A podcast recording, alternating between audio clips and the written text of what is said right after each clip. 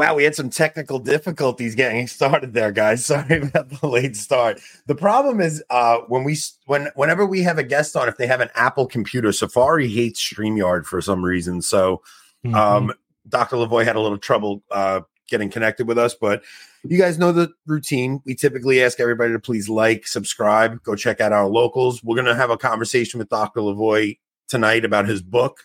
And then Rob and I will probably do a little segment for our locals supporters afterward. Um, but to begin with, uh, Dr. Lavoie, it is welcome to our show. Uh, Rob Rob had suggested getting you on. He read your book and he thought it was phenomenal. Uh, a couple of a couple of things about it, and we were just wondering what even got you interested in starting to research the shroud. Well, I uh, it was uh, we may say it was by accident. I was uh, a freshman at uh, Boston College. I was in pre med, and uh, I remember going down into Boston, came into this uh, old bookstore and found this book called The Doctor at Calvary by Dr. Pierre Barbet. He was a French surgeon. And I thought he was really just simply going to talk about the crucifixion of Jesus. But I read the book, and then for the first time in my life, I heard about the Shroud of Turin, which I never heard about before. I was fascinated by it, but uh, put it aside. And the next time I saw it was like 17, 18 years later uh, I'm just starting my practice in internal medicine in Boston. Uh, I opened up the Boston Globe, and there's a picture of the Shroud of Turin. It's going to be. It was 1978, and it says they're going to have a uh, an exhibit on it. It's the first time they were having an exhibit since 1933, so it's really quite a thing. And so I started to look into it and just talk to my wife, and we decided to go. Uh, I was very fortunate because I met uh, there was a big um, uh, scientific study that was being done there in 1978 by about 50 Americans. I got involved. Uh, one of the priests, Father P- Peter Rinaldi, uh, was very helpful. He was the sort of the man behind the scene. He introduced me to all these people. Uh, I, some of them have become lifelong friends. Um, I also got a chance to go to take photographs, and I went to their a conference that they had at that time. However, I'll tell you when I get back, I really didn't need the shroud for my faith, and I wanted. I wasn't. I was still a skeptic, uh, but I started to look at the cloth, and I just decided, well, I'll look at one of these. It was a, a blood mark that was very interesting to me because it was an off-image blood mark, uh, off uh, the elbow, and uh, I, um, I, no one knew how that got there. So I, was fascinated by it, worked on it a while, and then someone. I was very fortunate. I had a friend of mine who purchased a very the full size copy of the Shroud uh, with you know photograph, of course. And uh, one day I decided to put that over myself, and then I discovered where where that blood mark came from, and with that I realized that indeed there was a crucified man that was placed in this cloth and that started me off. And then I start and went from there. Uh, but always uh, skeptic uh, in a sense, and being a skeptic was very good because I discovered a lot of things because I questioned a lot of things, and as I questioned these things, I got answers, and those answers were the right answers rather than a forger doing it and so forth. And then I also seeked anybody that said it was a fake and it was, you know, it was a uh, and they were reputable in any way, I would seek them out and I would go to their lectures or whatever. And and and and and every time I did, I found that they really didn't have great data, and uh, so here I am. Uh, we one, we yeah. interviewed we interviewed Barry Schwortz on Tuesday. Um, he was one of the photographers on the project, and uh, he what what most people found interesting is that Barry actually never converted or anything, but he truly does believe it's the burial cloth of Jesus. You know, so it, which is an interesting thing that a guy could say this is what it claims to be, but he's not affected by it. So where what where were you in in in your life of faith when this when you get this opportunity to go and see it? Well, I had a I I think I I know Barry. He's a he's a great guy. He's done a wonderful job with uh, shroudphotos.com. A tremendous amount of work he's done, putting, uh, uh, bringing a lot of information to the public. which I just think is terrific. And uh, you know, he's a great guy. I've known him for many, many years. Um, uh, but my my situation was this: I had my faith, and I didn't need the shroud of Turin yeah. for my. I didn't care if what it was. I was only interested in the truth about it. And so, as I told you, as I mentioned to you, I was a, such a skeptic that I really didn't want to per- perpetrate a fraud. That was about the last thing to do. And there was, uh, when I wrote my first book, was about 25 years ago. I mean, I was practically at the end, and I, will tell you, I would have tossed the whole thing out if I thought in any time, in any way, there was a fraud here. So, anyway, uh, that's a good thing because I, I it was something I didn't need or want. I I could have, like I said, tossed it out anytime. That yeah. was how I stood. Um. So, uh, in, in your opinion, what are some of the most compelling pieces of evidence that say this is a genuine that it is what it claims to be? Like, is there anything that's because when we spoke to Barry, we didn't really get into all the details. We just kind of went through what the testing was and the things like that. Like, what are the most compelling pieces of evidence to say that this actually is what it claims to be? Well, there's a lot of compelling evidence. I mean, it's from where you go. I think for your audience, for some of the people in your audience, maybe they all know exactly what the Shroud of Turin is, but a few people out there may not. But it's anyway, it's a cloth that's 20, that's uh, 14 feet long, three and a half feet wide, has a very faint image of the front and back of a naked man, and has all these blood marks on it, and all of them are consistent with uh, uh, the the burial, the, uh, the passion and burial of Jesus, as we read in the Gospel of John.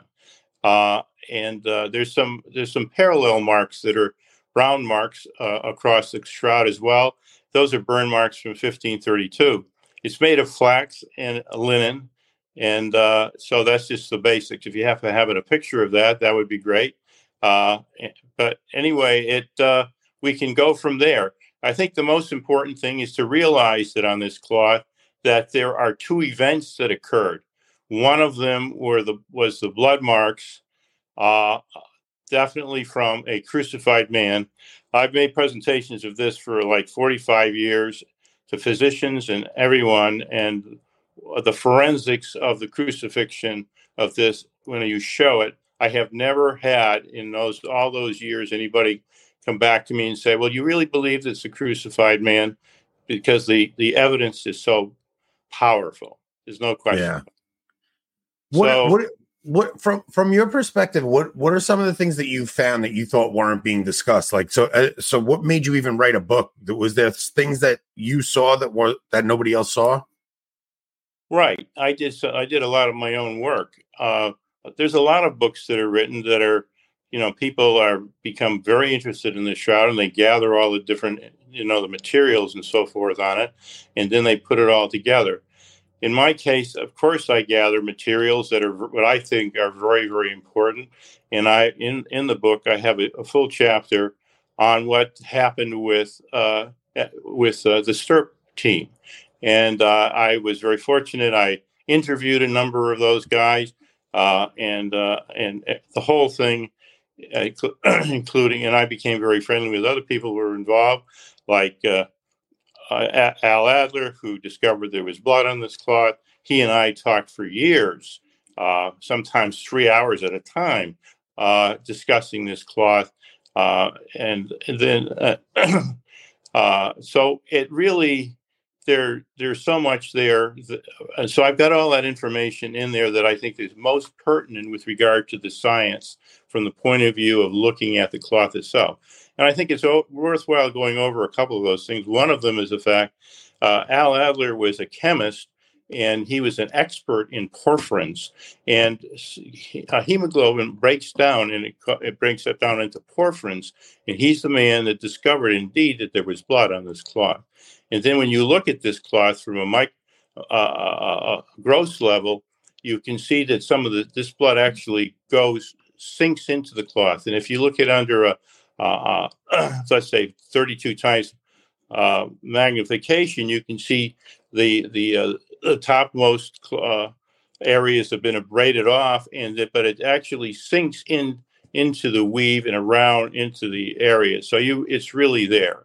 So we have, and it's really blood. And again, it's really blood. Uh, the all the uh, forensics and so forth tell us it's really the blood of a man who was who was crucified. Uh, the other the other piece of it for for your for the audience is really the uh, the image itself. That is absolutely unique in the whole world. Uh, the, the, just take a thread of of the of the uh, of the shroud itself, and it's made up of many many fibers, and those fibers are way less. The diameters of those fibers are way less than the hairs on your head, and it's the it's the what why we see the image is the yellowing of fibers like that, and it is very superficial. Now I mentioned I said that it's less than the weight lower than the diameters of the hairs on your head. And those fibers uh, are only one to two fibers deep with regard to seeing the shroud. It's incredible. Yeah. Uh, there's no way that that could be a painting or, and plus the fact that Adler as well did a, a lot of chemical studies and there's no paint, dye, or stain on there. And what can cause the, the yellowing is caused by a dehydrative oxidation, which is really a degradation of of linen. Uh, you be at your grandmother's and uh, uh, she'll have a linen cloth and you, there's a pot on there and you uh, pick up the pot and you see it's white in the middle and it's sort of yellow around. That's the degradation of the of the material, and uh, acid, heat, and light can do that. But the shroud itself has never been reproduced uh, at that microscopic level. One so, one of the most interesting things I found about the shroud, and and we talked about it a little bit with Barry, was that the image itself doesn't appear as though it was wrapped around his body. It's almost as if the shroud was pulled taut, and there's. It's not like it's pressed against his body where there's there's like um uh I don't know how you'd say it, like a smudging of the image or anything. It just, it almost seems like there that the the cloth itself was pulled tight as the image was made and and i heard um, there was a particle physicist saying that there there it, it, was almost as if there was no gravity in the tomb when this image was created. Right. So uh, that kind of that thought uh, is something that i did many many years ago uh, and brought that to uh, into the into the scientific world. With regard to i did a study eh, back in the 80s regarding the uh, you saw blood. What I was looking at the uh, blood on the hair, and uh, and I had this picture across this the uh, across my desk in my practice, and uh, I wondered if that that blood went out too far. I don't know. So I took it home, and I did a uh, um, uh, a cutout of that blood and then placed it on a volunteer's face and then we painted in those cutouts and we discovered, without any question, that the blood did not originate from the hair, but the blood originated from the face. So, in other words, it was on the temples and cheeks of the man of the shroud. The blood was not uh, on the face per se. It was, uh, excuse me, it was on the face per se. Uh, and the cloth actually covered around was placed and covered around the sides of the of the face. It also covered around the sides of the body because the blood mark that I was interested in was the blood mark off the left elbow, and that shows that not only that I'll, I'll get back to that in a minute, but let's talk about the blood on the face. So what happens is that uh, you you get it seems that the cloth, and this is what I would say, it seems as if the cloth was stretched out and uh, the blood, the the image, the negative image, got onto the cloth uh, with the cloth actually stretched out, and therefore, once it, it because it was stretched out, it then the, it looks like it's out in the hair, but actually those blood marks actually were on his, the sides of his face. So, so that study is in my book, uh, "The Shroud of Jesus," uh, published by Sophia Press and uh, it's um, it's a fascinating study. It's, it's gone around the world, and nobody has really an answer to it. And of course, this concept of a cloth being stretched out comes from uh, that. This is this is not just this. you can see this physically, and I have the photographs and everything in my book. I have about 80 photographs in my book, and uh, I got all those photographs from Vernon Miller, who was the uh, official photographer, scientific photographer of the STURP group, and uh, and all those, and he and I were great friends, and he. Uh, so anyway, you can people, and the other thing that I do is that anything that I talk about, people can see. I have photographs for everything. So what I say, you can see it, and then you can make up your mind whether you think it's real or not. Yeah. That, that's where I'm at. So one of the most interesting things uh, that that me and Rob were talking about on your book is how you you kind of have this theory that Saint John is giving us little glimpses and hints that he has the shroud throughout the Gospel of John, right? Yeah, it's it's not it's not a theory. It's just what it's what's there.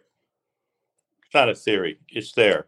Yeah. I've had I've had uh, many um, uh, scholars, you know, basically look at that.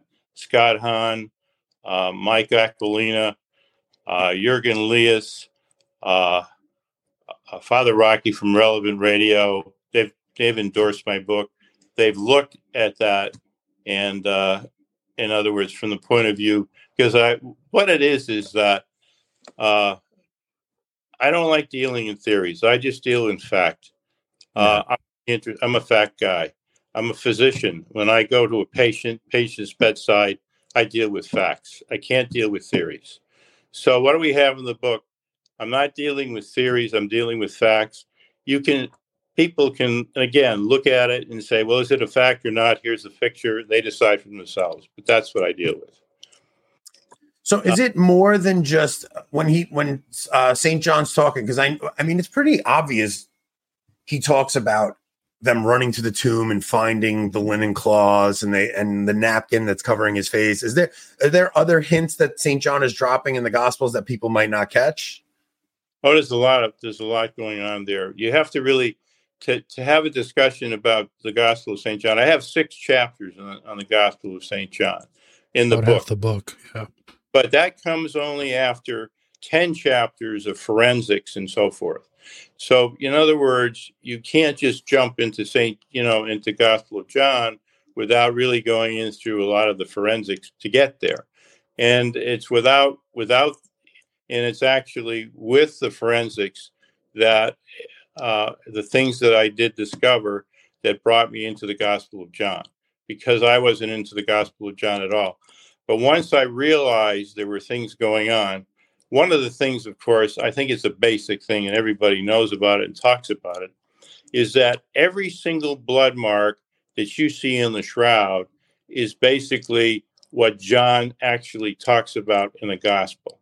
Uh, it's you know if you're in forensics and you're in your and you you got a murder mystery and so forth, a murder situation, and well, the witness, a witness, or the criminal himself will know how the murder you know took place and exactly what happened. And so that's what we have here. We have john. So everything that john says is on the shroud and everything's on the shroud is what john said. This this is way beyond coincidence kind of thing. Yeah. and that fact that this is a real person this really brings you to the edge and says it looks very much like this man was there. It's, you can't deny that. It's just the way it is. Those are facts. Yeah that you're dealing with. You're not dealing with theory here, facts, uh, and it's fascinating. But uh, that that was one of the reasons why I went to the Gospel of John because I saw I felt this man was a genius in the fact that he got all these things down, but he never talked about the image, and uh, and that's been a big question. Why hasn't John said anything about the image? People feel well, it can't be the real thing because John hasn't said anything about an image. But the reality of it is this if you then study and understand what was going on at that time, you have to go through the Jewish world. You can't go through the Catholic world to understand what ha- how John thought. You have to go into the Jewish world, and in the Jewish world, uh, then and today, even you know, with that to have a, an image of a man would have been uh, uh that that the shroud is would have been considered that would have considered a an object of idolatry, and even his countrymen would have taken that apart and ripped it up and thrown it into the Dead Sea. Uh, Josephus has a who's a who's a historian that lived, and I did a lot of work on that. I, I was a historian that lived during the time of John. Talks about that about images. People would rather die than have these images around. So it's uh, a very strong feeling. So there was no question that John could uh, could talk about it. He had to hide it. He had to conceal it and uh, it takes you know and he he did conceal it and there's really enough data there to have us understand that that indeed was the case to try to get into that i mean people have to really sit down read the book to understand it, it was detective work the whole thing yeah. was detective work i spent 45 years as a detective and that's what i wrote the book in that way you just uh, first you the detective work on the shroud itself, and then the detective work when you get into the Gospel of John. Do you do you think the shroud played any part in the church allowing us to actually make images of Jesus? Right, like because that was a very big contention early on in, in church history. Like we, it was you, you have the commandment: make no image make no image of me. And you know it's it's in the commandments to make no image of god. No graven so you think, image. That's right. So you really you know there's there's you know no question uh we have situations. People were you know you go back. I what happened was this. When i came back from turin i had this image and i said ah this is probably maybe this is a fake i'm going to go to harvard and uh, and I went to see Ernst Kitzinger.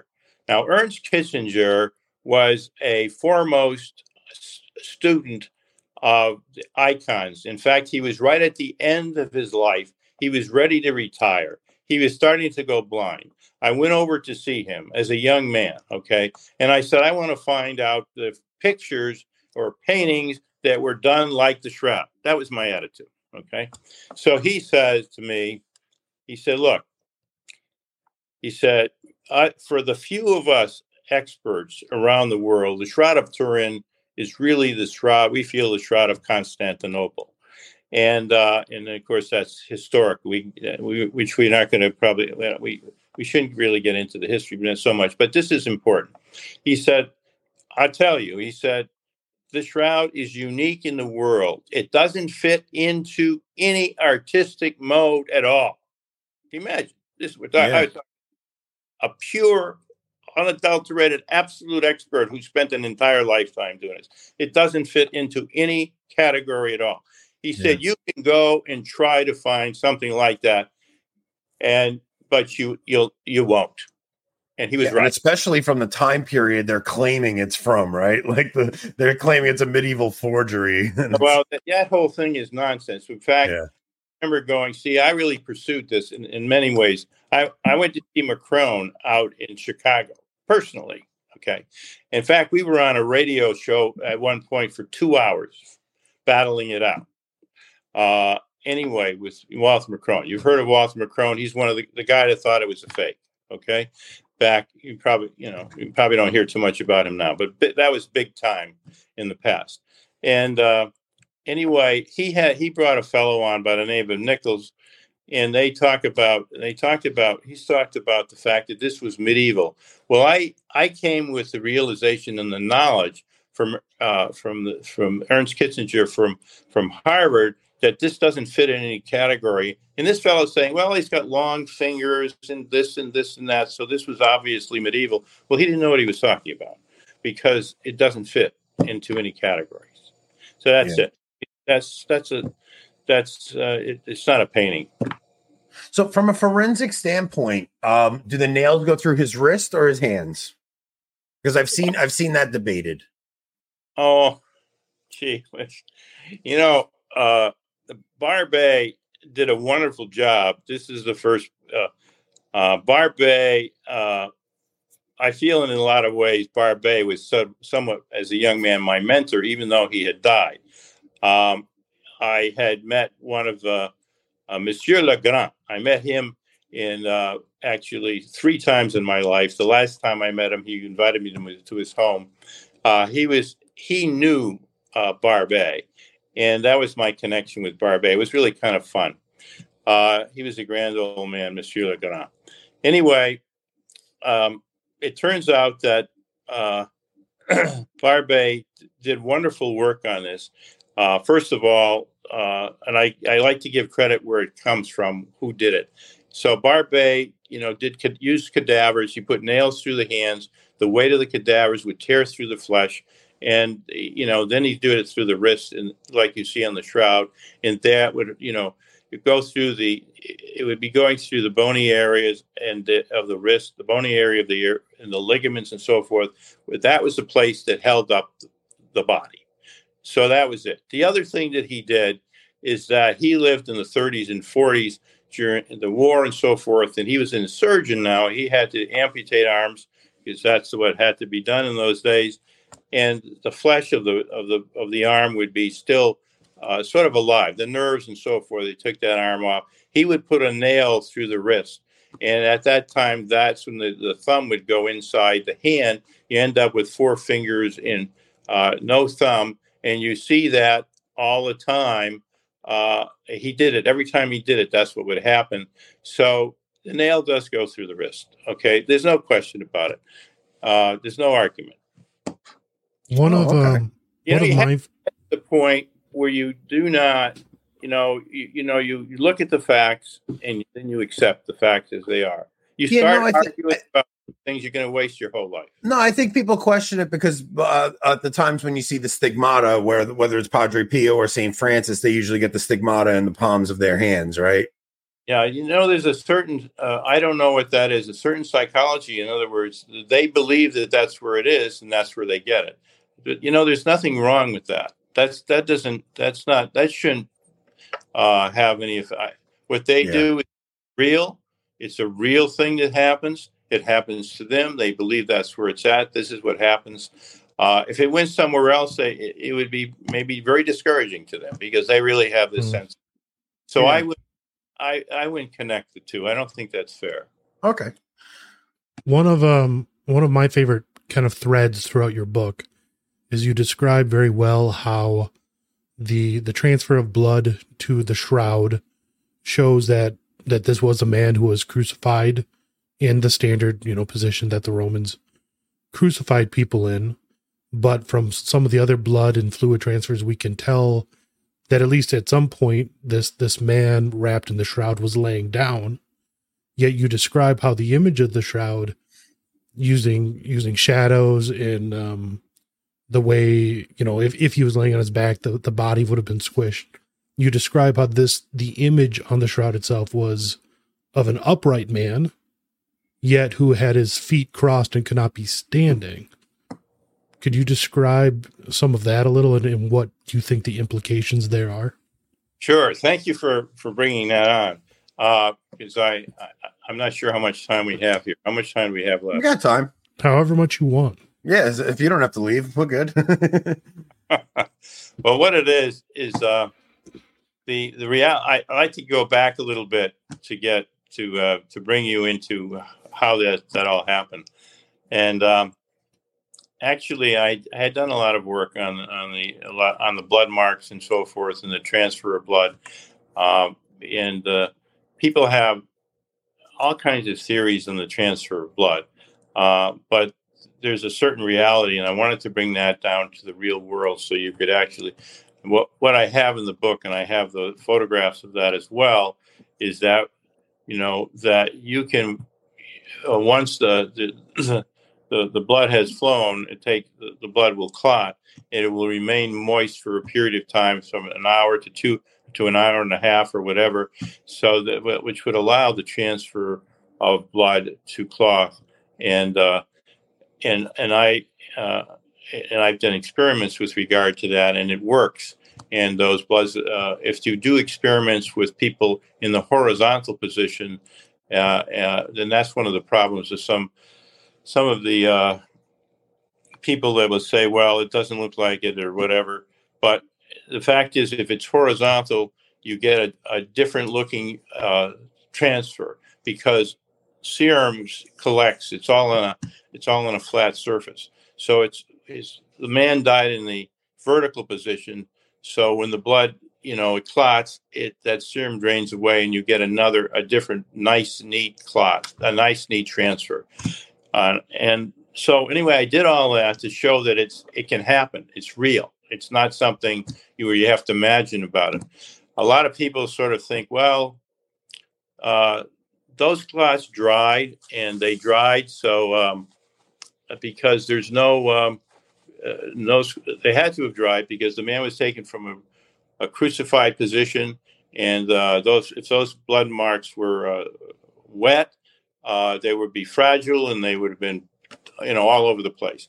But that piece of information alone, because I did a work on, on the Jewish burial customs as well, that if a man dies a violent death, uh, I want to get I don't want to get into that, but mainly is that the Jews uh, today or or way back then, and I and I pressed that all the way back to the time of Jesus um, through and use scholars and so forth to do that.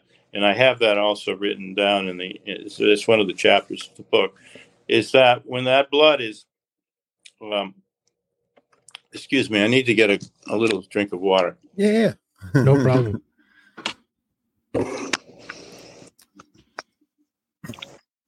Okay, when that, uh, so when the tr- you make the transfer, I say it's moist. You know, it has to be moist and whatever. Some people are saying that it's that it's dried blood, and uh, and that it remoistens and so forth. Uh, I tried to do that. It's, it can be done, but uh, there's a paper that just came out that says, well, it can be done if you have the right humidity and so forth. Uh, but there's only a big problem with that uh, because if you if you say that it's dried blood, um, you're you're what you're taking a big step in doing that because if it's dried blood, you'd have blood all over the place because this man had blood all over his body. If you were if you were with me in an emergency room and I would just I remember a young man coming in covered with blood, covered with blood. I can tell you everything, jacket, everything.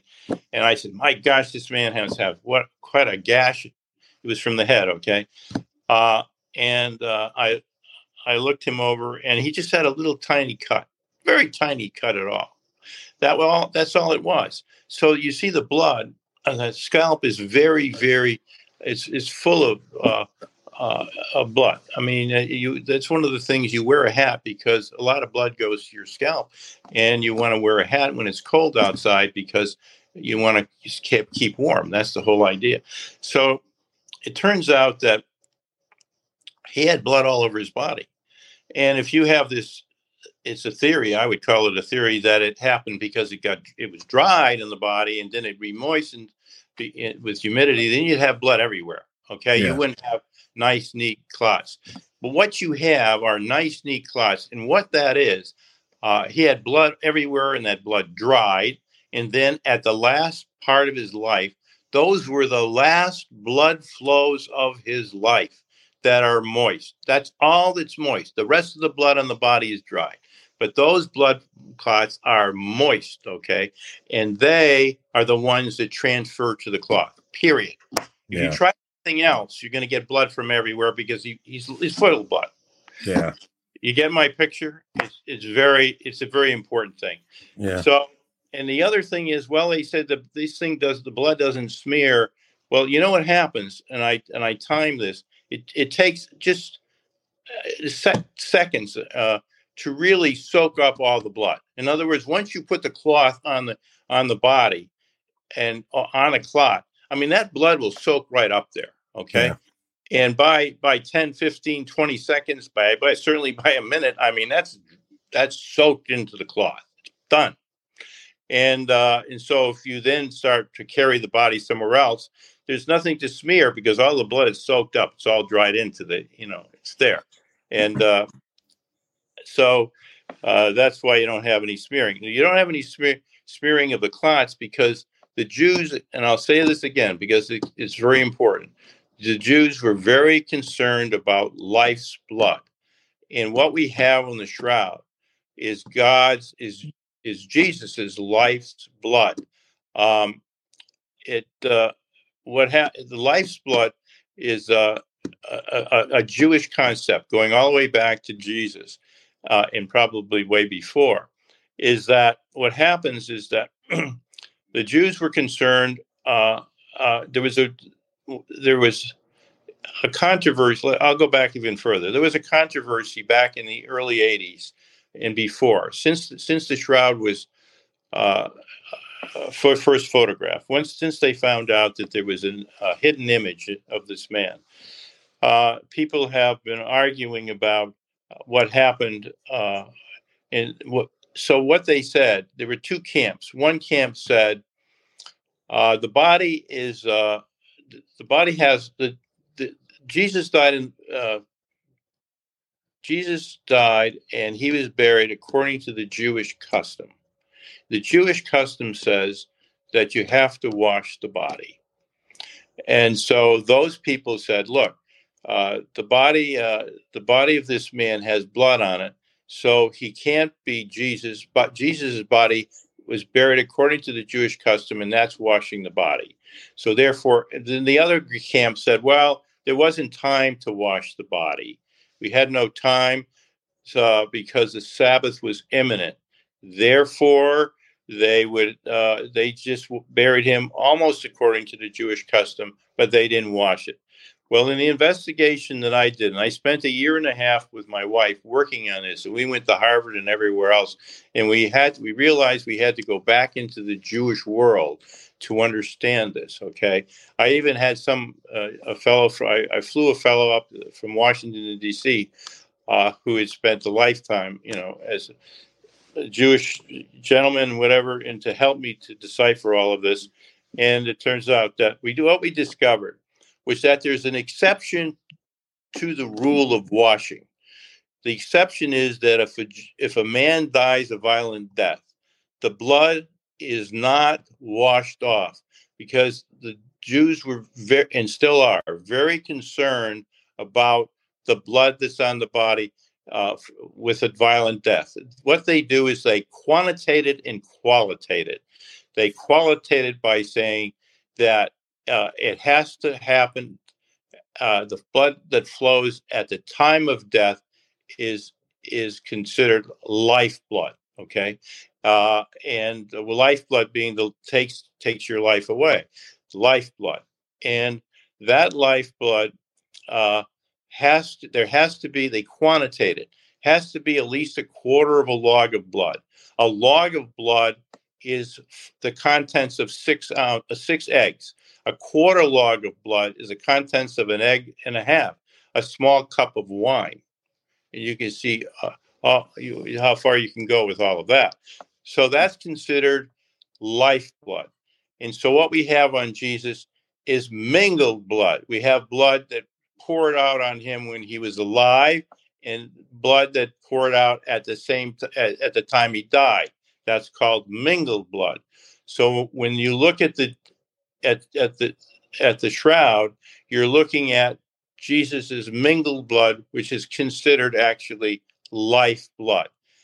And life blood, according to the Jews at the time and so forth, was considered blood of atonement. Imagine blood. Wow. Of, okay, it's amazing. It's all in the book. Nice wow. Job. Um, Rob, do we have a couple of questions we can ask before we before we let Doctor go? Dr. well, I, go? I, I um I wanted to to get get. Uh, yeah, I want me to go a little further. I yeah. I, I apologize. I apologize because I just couldn't help myself in getting into that. No, that was great. Okay, so now what happened is that I I learned a lot about what went on with regard to uh, blood and so forth, and uh, and I was fascinated by the image, like everybody. And everybody said, "Well, that's the moment of the resurrection."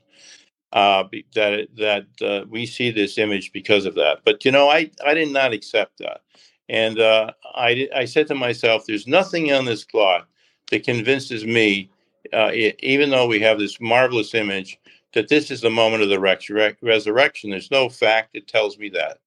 Anyway, I was doing a work uh, on the face, uh, the blood on the face that I talked to you about, and I'll have to make this quick. I realized that uh, when I was looking at the pictures, I had a picture. Of, I took a picture of my colleague who was sitting at the uh, dining room table, and I said, "No, the, the man of the shroud is lying down. Lie down here." I took a picture of that man, and uh, again, and uh, and then when the photographs came back, of course, in those days you had positive and negative photographs. Uh, so what happened was that uh, I, I was very anxious to look at the photograph of the fellow I took uh, a pic, the, uh, the negative of him. And when I looked at the negative of him, a bearded man lying down, I find it didn't look at all like the man of the shroud, uh, the you know the original negative uh, on the cloth.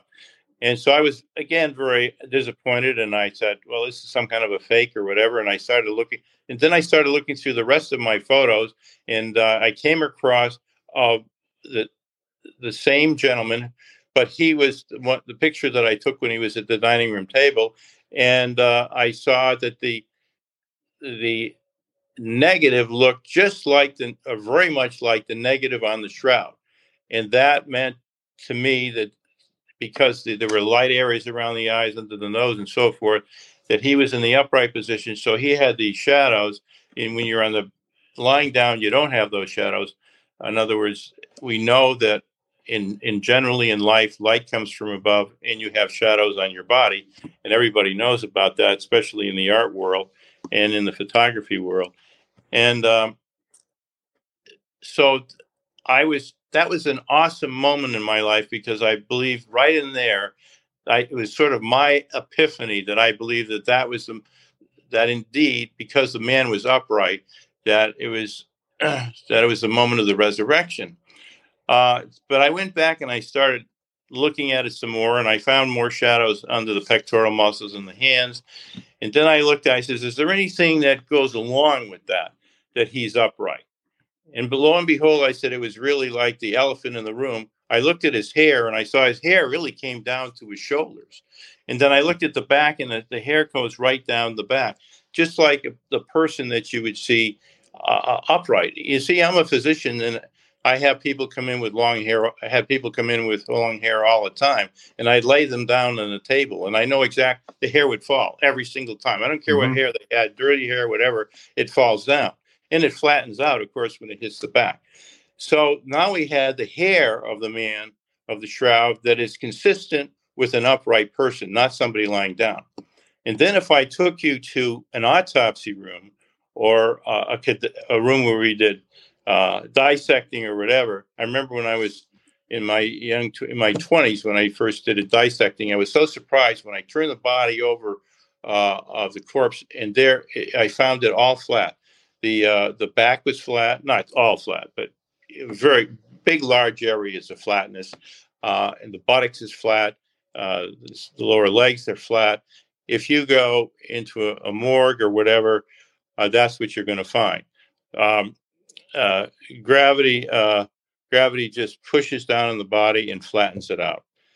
Uh, when you look at the back of the man of the shroud and compare it, uh, and I have a lot of photographs in there. I even had a man lying on glass showing that whole thing, comparing the uh, what the the form of the body is when somebody's lying down to the form of the body when they're upright is entirely different.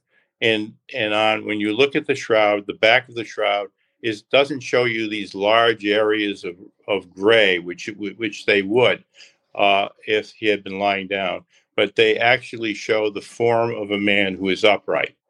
So that's when you know I came to realize that indeed uh, we have we have this compare we have what we really have in summary is we have a man that was crucified.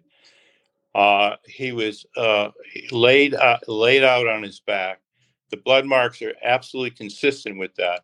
But in contrast to those blood marks, there is the study of the anatomy and of the image itself. And we find that the image is not that of a man lying down, but a man who is upright. He's not standing, but he's actually uh, his his feet are crossed. He's at, it looks like he's in midair. That's what we have. Yeah. Yeah, that's that's that's that's pretty wild. That's actually amazing. I, t- I tell you, my my experience with the shroud it led to my conversion. So hearing this is just it's so awesome. Well, what it is is that this well this this led to me to believe that this is the, this was the moment of the resurrection. I have photographs in the book. You can look at them, make up your own mind. Uh, everybody that I show these to, they can see it. There's no question uh, that it's there, uh, and you just just look at it, make up your own mind. But it's there. So what I talk about, you can see. I don't deal with anything, only with facts, and deal with what's there. That's what brought me finally when when when when when I looked at this image, I said, "Why isn't he standing if he's resurrected? Why isn't he standing?" And I didn't know what to do with that, and so I just I didn't know what to do with a man lifted up like that. Uh, that seemed to be lifted up not standing. So that's what brought me to the Gospels, and then I I said maybe I'll find the answer in the in the you know in the Bible. So I went and I read Mark, Luke, and Matthew, and I didn't find anything. And then I went to John, chapter twelve, verse thirty-two, and Jesus says, "And I, when I am lifted up from." Uh, when I uh, and I, when I'm lifted above the earth, will draw all people to myself. Lifted above the earth. I mean, he was giving me that actually what I was looking at on the shroud lifted up above the earth. So um, I then, uh, the next statement actually said that he was talking about his crucifixion, but I have investigated that fully and properly through the proper, uh, and I went to uh, people like Raymond Brown and other experts on the Gospel of John. And when Jesus talks about lifting up, lifted up, he's talking about not only lifted up uh, uh, in, in on the cross, but lifted up in in resurrection and ascension back to the Father. Uh, and so, anyway, the that's a whole new world that I got into, and I went. I actually went to two years in graduate courses in uh, in studies on the on the Bible, and then study the Gospel of John intently for 10 years to do what I did. Well, these guys have been wonderful. Uh, and, uh, but it, everything's there in the, uh, in the, in the book, uh, the Shroud of Jesus, and uh, it can, you can get it anywhere. And when, uh, when did you actually write the book? Um, well, I, you know, it's really a culmination of all the work, you know, you know, a lot of the work that I did. Let me say that this is a process learning about this is it took a lifetime. And uh, it's a process. I you know i've written other books before. I, in other words uh, I, it, that's putting together all the material that i put together over these 40 years and uh, and and put it in the what i believe is in the proper perspective and uh, understanding also with the with the gospel of john.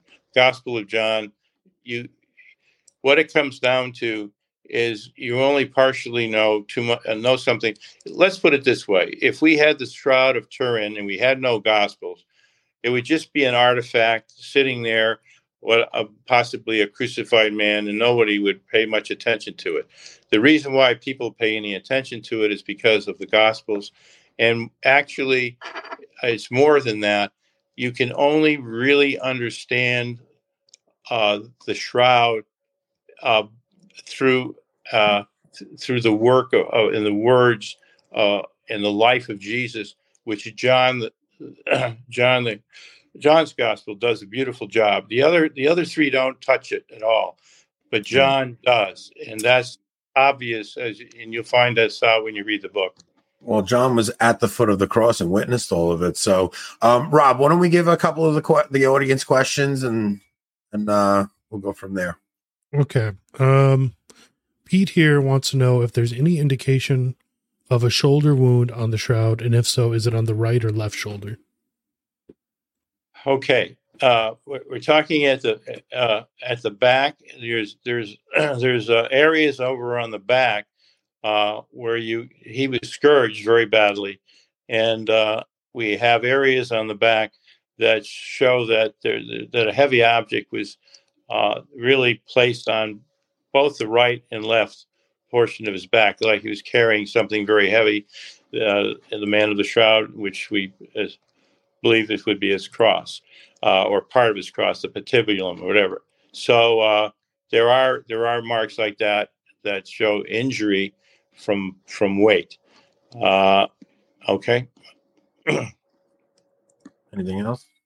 Um, do you have we been able to determine a blood type or get DNA or anything like that from any of the the blood clots left on the shroud?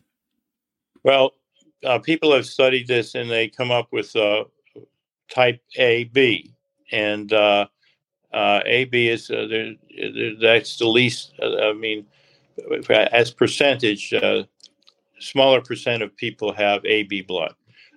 universal donor, also, right? Yeah, yeah. It is a it's a universal, right? Yeah, it's a receiver, isn't it? A universal receiver. Anyway, I I haven't been into that. Too. It's been a while, but I thought it was a universal receiver. But I I'd have to go back and look at that. Um, when Lazarus was called out of the grave, Jesus said, "Untie him." Does the man of the shroud does it show him also being tied with straps? I would imagine his his wrists and his feet. Uh, that could very that could very well be. Uh, we don't. I can't. No one has come up, or I haven't seen. You know, things that is uh, areas on there to tell me that is the case, but that could very well be the case. Uh, you know, it's it. That's something. Uh, you know, I have no definite answer on that. Okay.